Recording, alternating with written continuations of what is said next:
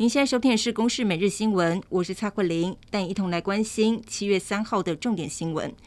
日前，艺人炎亚纶遭到网红耀乐指控，在他未成年不知情的情况之下偷拍性爱画面。士林地检署就涉嫌儿少性剥削防治条例等罪嫌主动分案，今天指挥市警局妇幼队搜证，并且通知炎亚纶到案说明，厘清拍摄的经过以及是否有违反当事人意愿。警方也前往炎亚纶的住家还有工作室来搜索查扣三 C 产品。而被媒体问到外传被害人不止一人，炎亚纶则回应：“不要乱猜测。”一位知名的儿科医生，他近日自曝自己出手打了两个儿子，并且附上了脸颊照片，结果遭到前妻指控。这名儿科医生是对孩子各打了五十几个巴掌，并且用脚踹胸部，引发哗然。桃园市家防中心今天表示，上星期三就已经接获通报，认定这名医生有管教过当、涉嫌家暴的情况，原因是儿子没有把碗给洗干净。日前已经将子女交付给爷爷奶奶，并且依儿福法裁处强制这名父亲要上亲职教育课。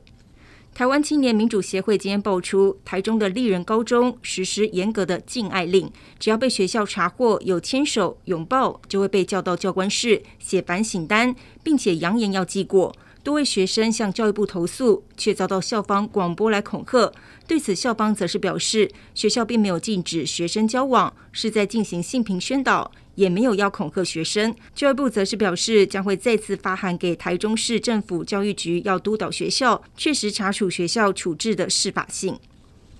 三百亿租金补贴今天正式开放申请，采取随到随办的方式，受理日期到明年十二月三十一号。补贴款项由中央直接汇入民众账户，申请资格也比较宽松，十八岁以上学生就可以申请，也不用提供房东的身份证。另外，高雄市运用囤房税的收入再加码补贴，符合新婚、育儿或是经济弱势户，最高可以获取一点八倍的租金补贴。今天是通勤月票 T-Pass 上路的第一个通勤日，大量的人流备受考验。在台铁方面，还是有些民众不知道要走专用通道，导致人流回堵。交通部长王国材表示，希望年底之前开放台铁全数闸门都能够通行，并且强调 T-Pass 也是观光月票，未来是否纳入共享机车，会尊重地方政府决定。